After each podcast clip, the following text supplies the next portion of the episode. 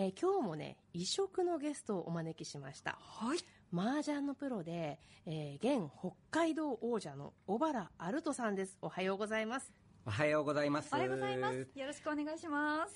前回は医療事務の仕事と麻雀のプロとの二足のわらじを履いている中野瑠衣さんをお招きしましたけど今回はね今の北海道王者にお越しいただきました えー最高位戦日本プロ麻雀協会の小原アルトと申します。えー私はですね、普段麻雀店の経営、それと麻雀教室の講師などで生計を立てています。はいそれとですね、札幌であの演劇活動をしておりまして、噛んじゃった。えー YHS というですね、あの劇団、あの今これ25周年を迎えたんですけれども、そちらであの役者として活動させていただいてます。あの東子先生も麻雀のプロとしての顔をお持ちなんですけれども、小原さんはやはりお強い。あのね強いんですよみ負けてるの見たことないっていうぐらい そんなことはないんですけどね。まあ、ご本人はそうおっしゃるかもしれないけど北海道で特に最高位戦で麻雀やってる人小原さんの印象って、まあ、大体常に勝ってるって言うんじゃないかなって思うんですよねあの私と対局していただくことも最近は時々あるんですけどあのやっぱり何ですかそのぶれないっていうか 常にねなんかね壁見たく見えるんですね 私の中では。そう。そう。ではあの小原さんから見て東子先生の印象っていうのはどんな感じですまあ、東子さんはですね、あの、とにかくこう、ハートが、あの、強いという ところですね。肝が据わっているっていうんですか。あの他のプレイヤーには見れない部分が。はいそこが素晴らしいなと思いますあ。りがとうございますあのいつもこの番組でお話しいただいている東子先生の姿そのままのあの 姿が麻ですね雀の,、ね、あの世界でもあるんですね。うんやっぱ人格出ますね。性格が。そうなんそれうんはね、あるかもしれないですね。はいえーさてそんな北海道王者の麻雀のプロ小原アルドさんをお招きしてのドクター東子のラジオ診療室小原さん今日のテーマは？はい。麻雀にとっての心技体というお話です。麻雀にとっての心技体もうなんか道を極めるという感じですね。うんまあそうですね、麻雀のプロとして、まあ普段どういうことを考えているかっていうのを、まあ話せたらなと思います。お願いします。はい。で、僕はですね、趣味で、あの、演劇の他にですね、武術。そうなんですよ。はい、武術のことをこう調べたり、で、実際に体を動かしてみたりするんですけど、まあこれも麻雀の研鑽の一つとして、まあやってます。はいで、武術といったらですね、あの、空手とか、まあ合気道とか、まあそういったものですね。で、それを調べてると、あのとにかくね、心技体という言葉がよく出てくるんですよ。で、麻雀にとってのその心技体って、まあ、なんだろうかなと、まあ、お思ったところですね、まず心の部分からちょっと話,、はい。話させはいていただきます,、お願いします。うん。でこれはイメージしやすいと思うんですけど、はい。精神面ということになるので、はい。自分の持っている技術を発揮するために、まあ、必要な部分です、えーせっかくのこう技術あってもですね心が弱っていて不安になってたら活かせないんですよね。で麻雀でいうと負けが続いているので、えー次も負けてしまうんじゃないかとか悪いイメージを持ってしまったりとか、あと逆にですねこう妨害な勝ちを手に入れた後、はい。こう高揚からふわふわしてしまったりですね、次のプレーがなんか手つかずということが結構あったりですね。それとにかく冷静さを欠いてしまうことが次々出てきますね、はい。えーそれらに立ち向かいながら心を強く持つことが、えー大切ですあのじゃあその武術でもって心が強くなるなんか武術ってやっぱ体って感じがするんですけど、まあ、心と体ってよく言いますけど言うほど簡単につながらないですよね。そうですね。やっぱり鍛錬が必要だと思うんですよね。でこの、まあ、我々がやってるのは勝負なんですけど、はい。やっぱり究極の勝負は、あの命のやり取りだと僕は思っているので,、はい。はい。ええでこのゲームはその模擬ゲ模擬ですよね。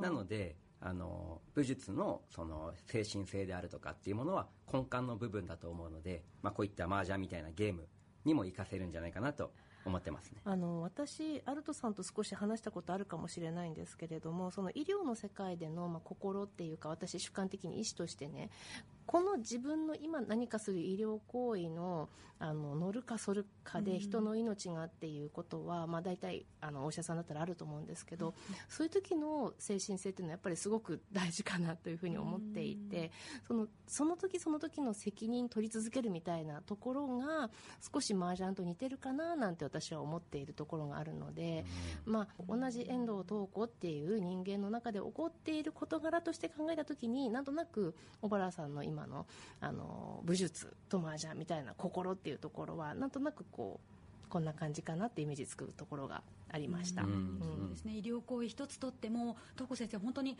もう小さな血管にあの細い針で一発で仕留めるっていうあそこのそうそうそう。あれね。あのはい魂のやり取りっていうのが魂のそうです。そういうことでもそういうことつながってかなとくるかもし思ったりれないですしました、ね個人的には。ね心技体の心の次は技技ですよはい、ねはい。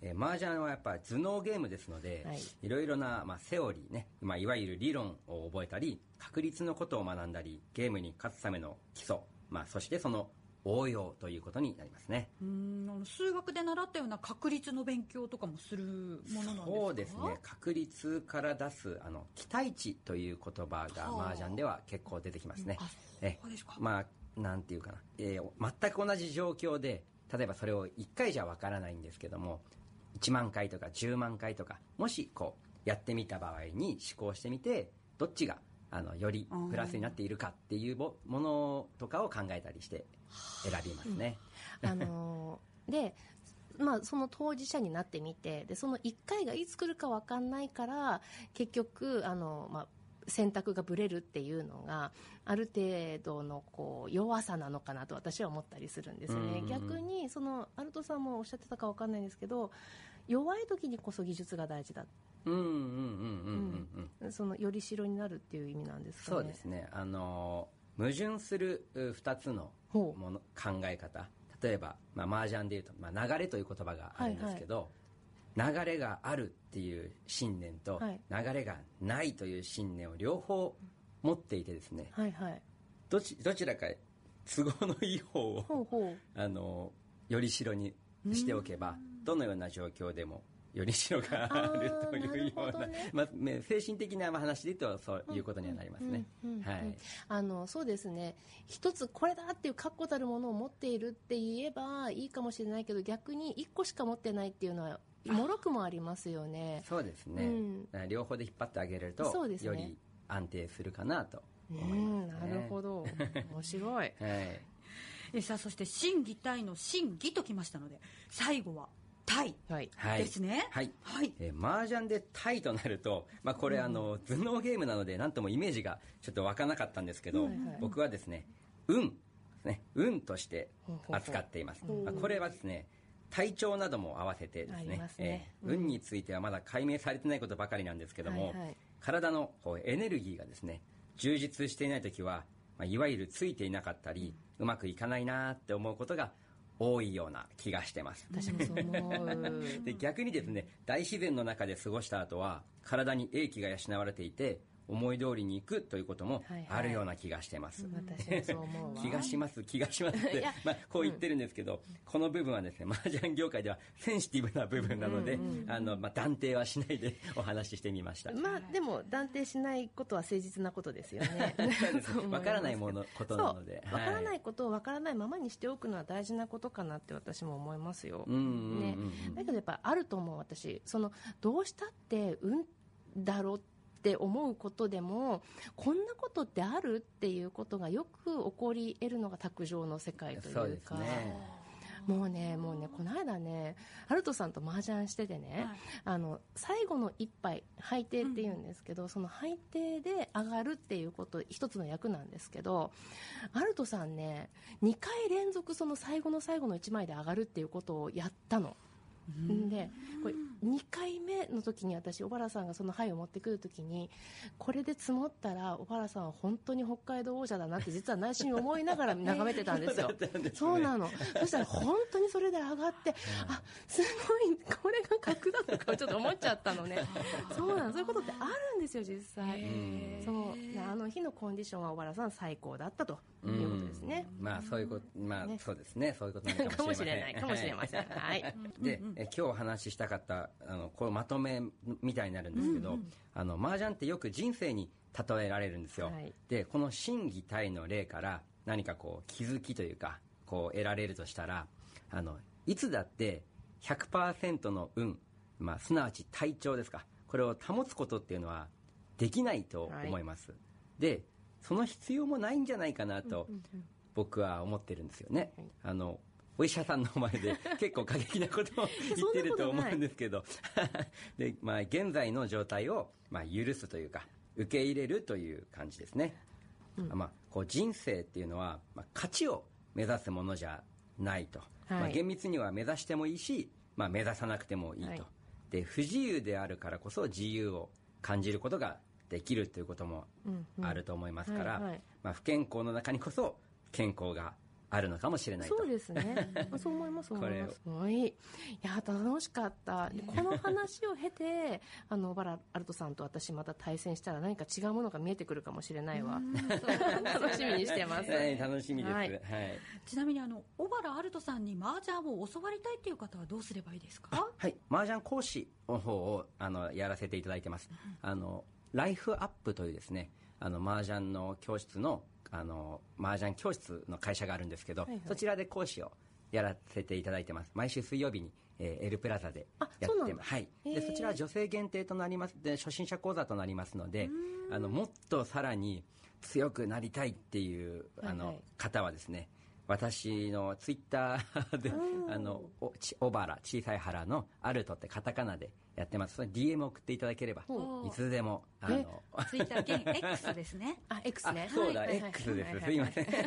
はい、そちらの方に、あの、連絡くだされば、いつでも、はい、向かいます。はい。今日は、麻雀のプロ、最高位戦北海道本部の現チャンピオン、小原アルトさんに、麻雀にとっての真偽体とはというお話をしていただきました。小原さんありがとうございましたありがとうございました。ありがとうございました。